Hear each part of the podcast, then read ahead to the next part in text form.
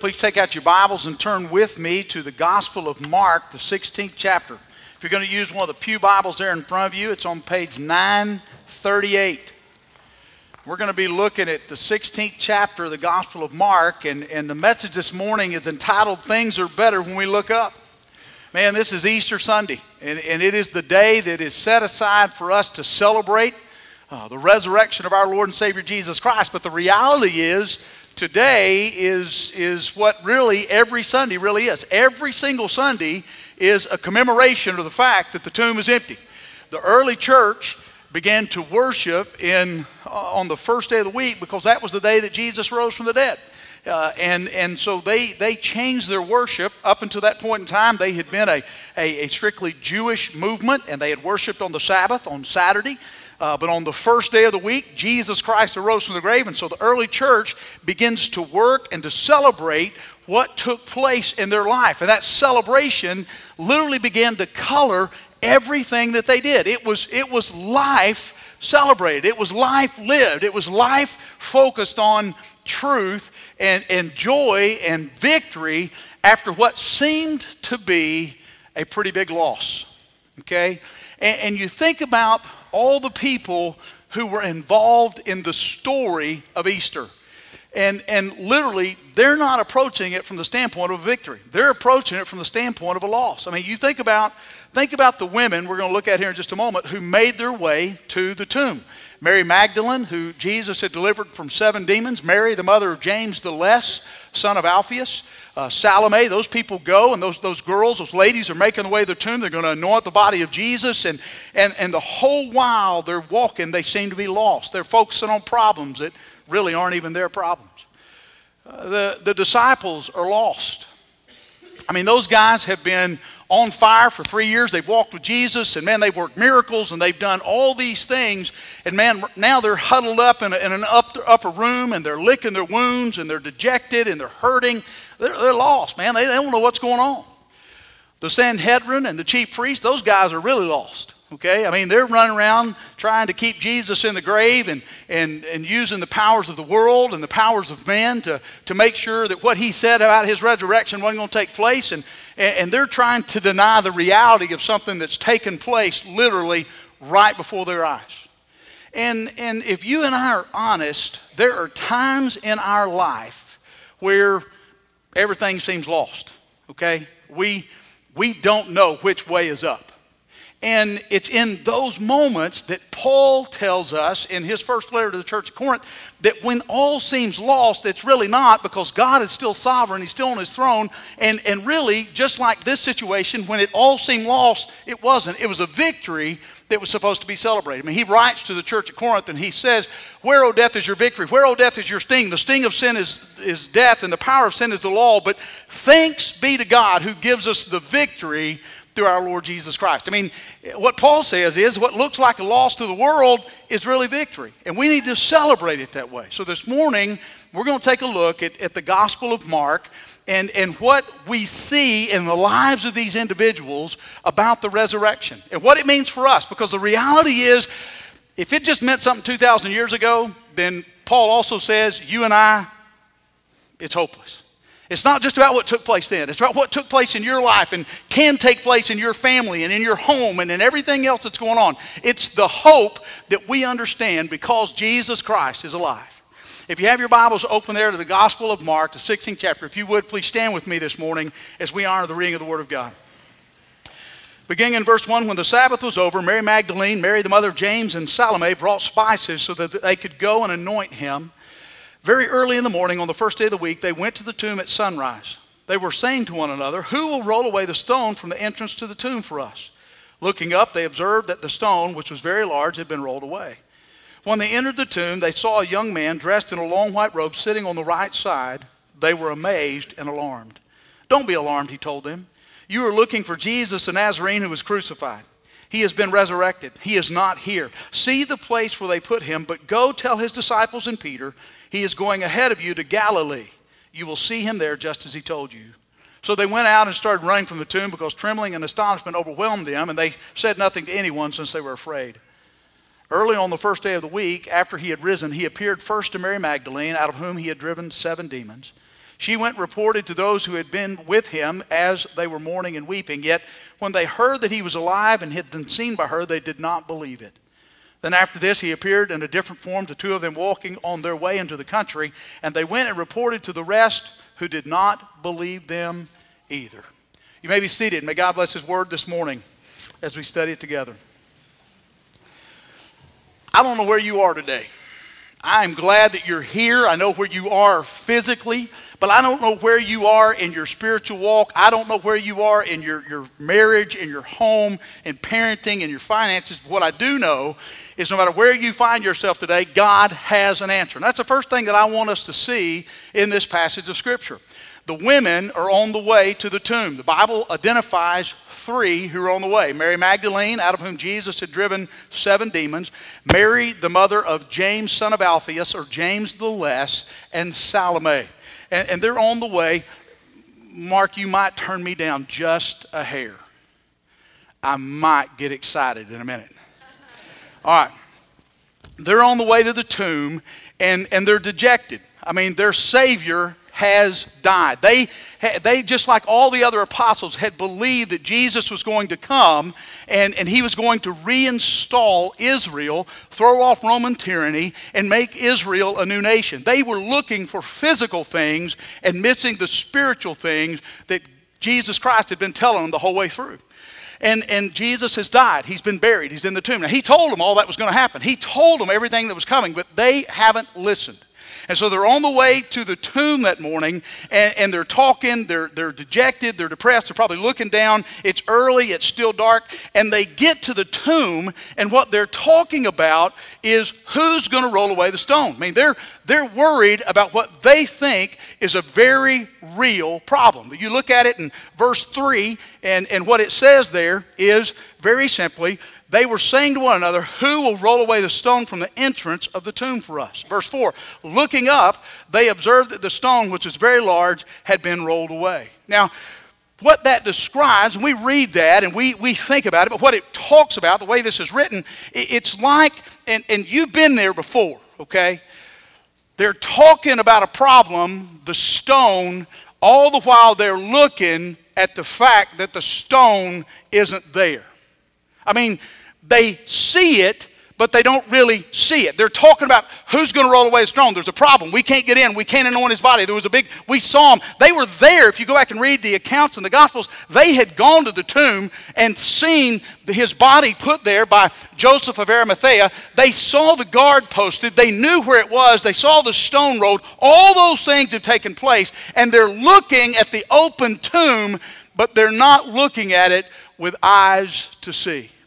And then the Bible says, looking up. And that phrase literally means they recovered their sight. It's almost like a light went on. You can see them going, Who's going to move the rock? Who's going to move the stone? Wait a minute. It's gone. The, the, the stone's been moved. It's not there. And in that moment, they understand that God, looking through the lens of their pain, they missed what God had already done. And what they saw is that God had given them an answer, not just to their problem, but God had given them an answer to their eternity. You see, God's answer is not just a answer, God's answer is the answer. How many of you would be honest today and say that at some point in your life you found yourself in a dark situation where you didn't know which way was up, which way to turn, which way to go, and if God didn't step in soon, you may be there today. If God doesn't step in and you don't hear an audible voice, see thunder flash and or, or, or thunder boom and lightning flash, if God doesn't move in some real way, you don't know if you're going to be able to take the next step and live through it. Anybody ever been there? Okay? Somebody gets so confused we can't see the forest for the trees. Man, that's exactly where the disciples were. That's exactly where Mary and Mary and, and Salome were. And God had already provided the answer. Look, let me tell you something. I don't know where you are today, but I tell you this God's got an answer for you. And it's not just an answer, it's the answer. I want you to listen just real quick to a passage of scripture in Isaiah. Isaiah 65. God speaking through the prophet Isaiah thousands of years ago. This is what he says For I will create a new heaven and a new earth. The past heaven will not be remembered or come to mind. Then be glad and rejoice forever in what I am creating, for I will create Jerusalem to be a joy and its people to be a delight. I will rejoice in Jerusalem and be glad in my people. The sound of weeping and crying will no longer be heard in her. In her, a nursing infant will no longer live only a few days, or an old man not live out his days. Indeed, the youth will die at a hundred years, and the one who misses a hundred years will be cursed. People will build houses and live in them. They will plant vineyards and eat their fruit. They will not build and others live in them. They will not plant and others eat. For my people's lives will be like the lifetime of a tree. My chosen ones will fully enjoy the work of their hands. They will not labor without success or bear, bear, children destined for disaster, for they will be a people blessed by the Lord along with their descendants.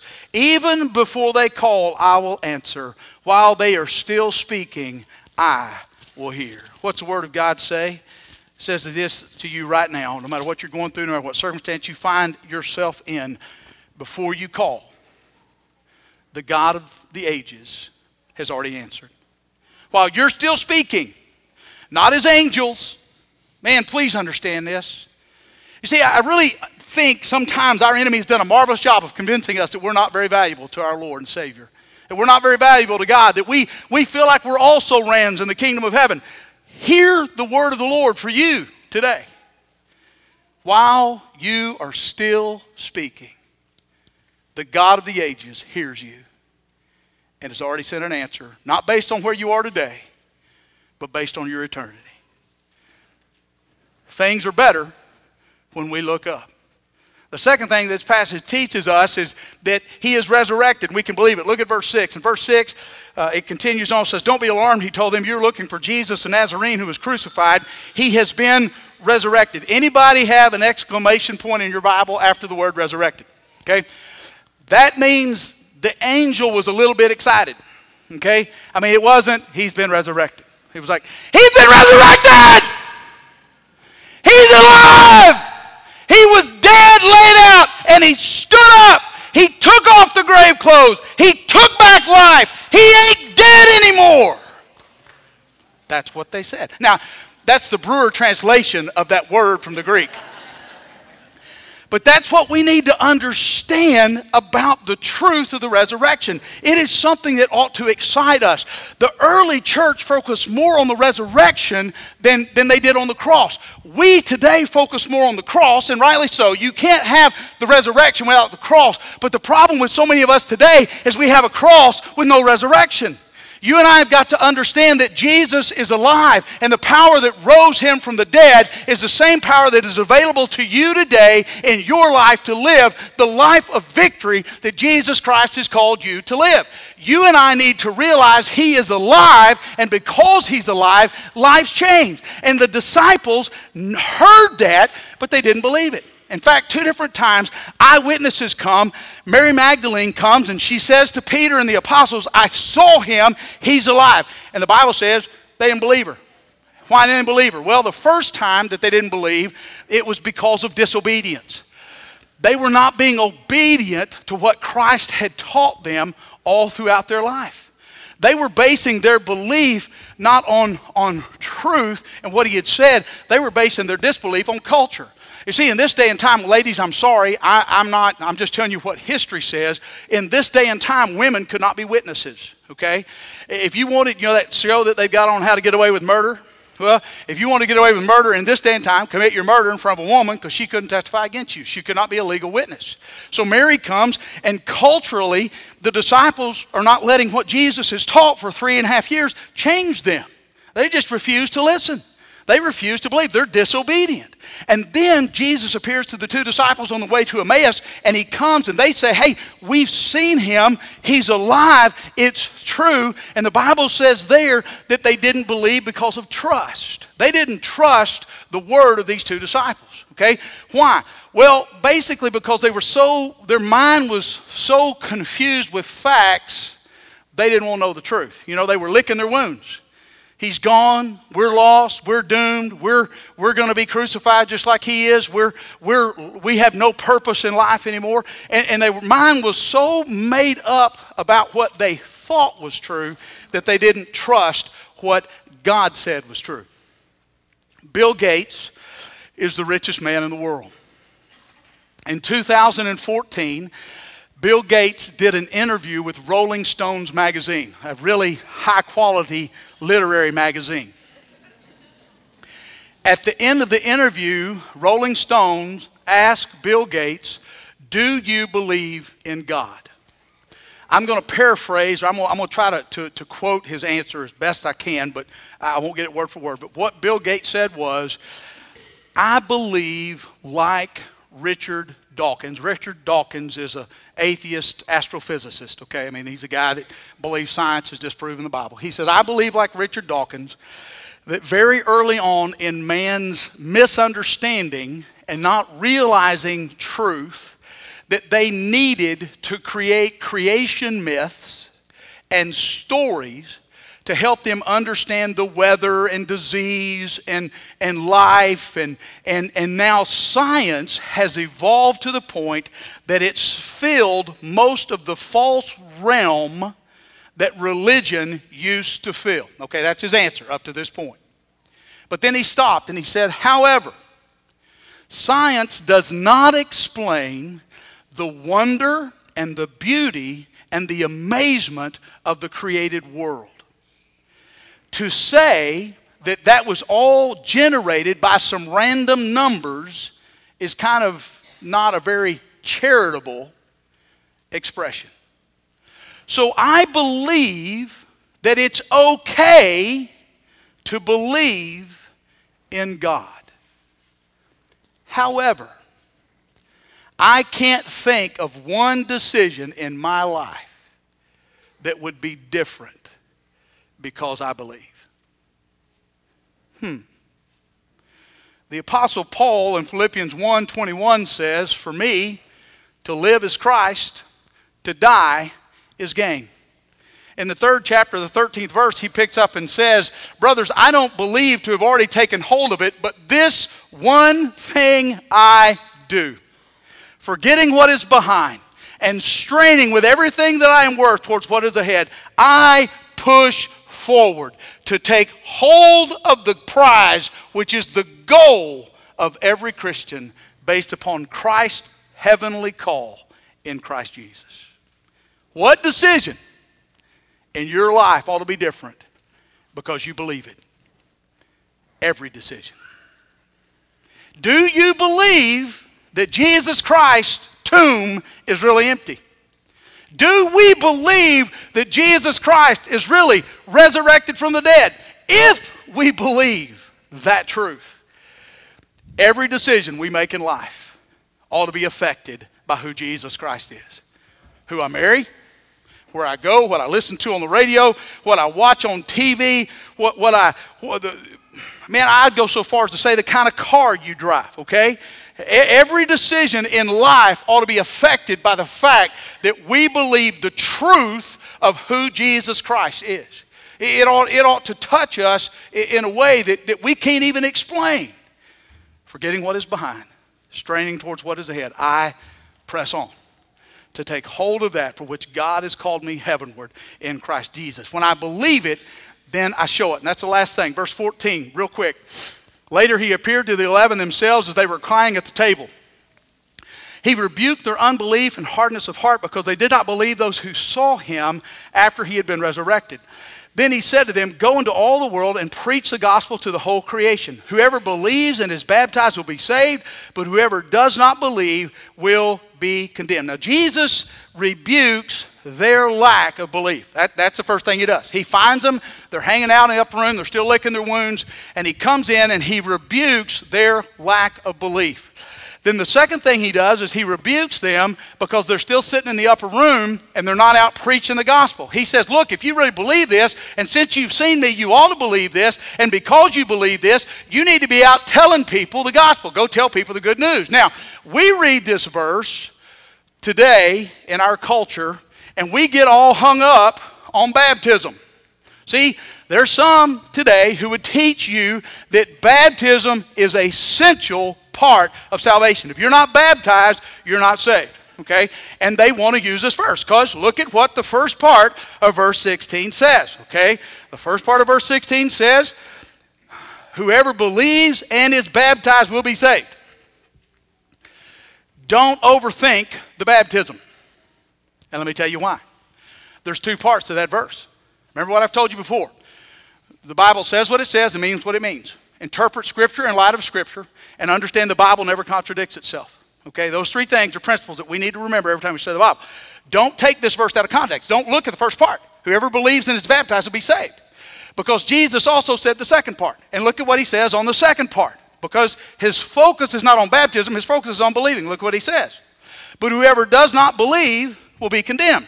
If baptism were essential, Jesus would have said, Whoever does not believe and is baptized. But he didn't. The focus is on belief. Do you believe? If you believe, you ought to be preaching it. And that word for preach means a town crier. Now, that doesn't mean a town crier like, that's how most of us act as Christians. You can laugh, it's okay, all right? Most of us act like Christian babies. That's not what it's talking about. When it talks about a crier, it's talking about being a herald that we go around and we tell people Jesus is alive. It's kind of like the guys you used to see in some of those old movies. They would walk through the town, he'd go, Nine o'clock, all is well. Ten o'clock, all is well. You know, all that, that stuff that, that you used to see. That's what it means to be a town crier. That we're walking around telling people the tomb is empty, Jesus is alive, and it can be well in your life. If you believe, who do you need to tell this week that Jesus Christ is alive?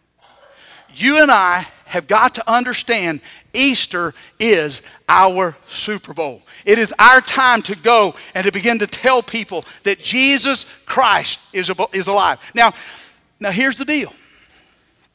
Sometimes we get caught up in circumstances.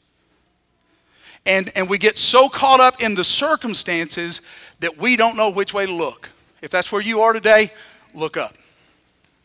Jesus has not lost you, He has not misplaced you. If you're a child of God and there's been a time in your life where you believed with all your heart, not some magic prayer, okay? There is no magic formula of prayer. If you pray these exact words, no, man, that's not what it says. Nowhere in there does it say pray some formulated prayer. It says believe and you will be saved. Call and you will be saved. Tell Jesus, I believe that you are God's one and only Son. I believe that you died on the cross. I know your tomb is empty. Save me. If you say that and believe it and mean it, let it change your life, you're saved. It don't matter if you're a Baptist or a Methodist or Catholic, Church of Christ, Presbyterian, I don't care if you've been sprinkled, dipped, Dr. poured. It don't matter. Do you have a relationship to Jesus Christ that's changed your life? If you don't, look up. Look up. There's some of you here this morning and your life is a mess. Okay? And and and you're thinking, man, I, I can't bring this. Man, he did so much for me on the cross. I can't bring this messed up life to him. And so what you're trying to do is you're trying to clean it up. You want to polish it. You want to get, man, you want to get six months of perfect church attendance down. You want to, you want to memorize 52 Bible verses, one for every week of the year. Man, you want to be able, man, you that you want to clean it up, man. I want to get it right and get it clean. I want, I want to treat my family. I want to be right. And then I'll bring it to Jesus. Wrong. Wrong. See, the prodigal didn't clean up his life and bring it to Jesus. The prodigal didn't clean up his life and go home. The prodigal went home and got clean. You want your life right? Right where you are, right whatever it looks like, messed up, dinged, dented, banged. Man, you might even think you couldn't make it in a scratch and dent sale. I don't care. Bring it to him. Follow the pattern of the prodigal and bring it to him and let him set your life straight. Church, believers, man, there are a lot of us here, And we've been focusing on the cross, and rightly so. I think we should. Trust me. But the problem is we're focusing on the cross with no resurrection. And we keep coming back time and time again to sin. Boy, my sin's covered, my sin's covered, my sin's covered, my sin's covered. You're right, your sin's covered. Jesus said it's finished. Quit focusing on the covering of your sin and start focusing on the empty tomb because the same power that is available to open the grave is the same power that's available to you to live your life in victory. Quit making laps around the same sin. Oh, it's covered. But it's covered to be set free. Done. Finished. And man, there's some of us here this morning as believers, we need to change our focus. We need to quit looking at the cross and start looking at the empty tomb and accepting His power and His truth in our lives to live life the way that He has called us to live. Some of you here this morning, you need to take a step of baptism. Doesn't save you, it's important. See, I tell you that baptism is a wedding ring. That's what it is. It's a symbol that shows everybody else what you've done in your life that you've trusted Christ. It's obedience. Why do we get baptized? Jesus said, Do it. I'm supposed to be obedient. And for some, you need to take that step. It is actually the first testimony of an obedient life that a believer can deliver. And maybe you're here today. You used to get baptized. You need to tell somebody, you know what? I asked Jesus to be Lord of my life when I was 12 or 13 or 20 or 27. I've never been baptized by immersion as a believer. The word baptized in the Greek means dunk. And you need to get dunked. We'd love to talk to you about that, about what it means to live in obedience. Or some of you need a church home. Okay, man, you came today, you just kind of came to check it out, see what it's like. But the reality is, this is a Bible believing, gospel preaching church that, that's growing and doing our best to minister our community. Maybe this is where God wants you to be. And you need to come and you need to join by letter or statement of faith or whatever it is. Do you say, you know what, I, I need to get plugged in? I need to be a part of the body. If this is where God's leading you, come just a moment, we're going to have a time of invitation. We're going to sing, and it's a time to respond. Some of you are going to stand and sing. Some of you are going to sit and sing. Some of you are going to sit and pray. Some of you are going to go to the back and talk to Matt and Josh. You're going to go out in the aisle and talk to some of our, our deacons and wives. Just pray with them. You may come and, and, and, and kneel here at the front or, or, or come talk to me. Uh, man, whatever God tells you to do, here's my deal do it. Be obedient to Him and celebrate what He's done and wants to do in your life. He's alive. And things are always better when we look up. Let's pray. Father, I thank you for the day that you've given us. And I pray this morning, Lord, that you would speak to our hearts. God, that you would take each of us right where we are and, and, and God, just shape us into to the people that you desire that we be. Lord, if there's an area of disobedience in our life, convict us. Father, if there's an area that we need to be uh, set right, set it right. God, I ask you to move in, in homes and marriages. Lord, to, to move in, in attitudes. And uh, Father, just today, bless the name of Jesus Christ in this place. Father, I thank you. I thank you that you sent your one and only, only begotten Son, that whosoever might believe in him would never perish, but have everlasting life. God, make that truth real. And make it real today in all we do. And we pray this in Jesus Christ's most precious name. Amen.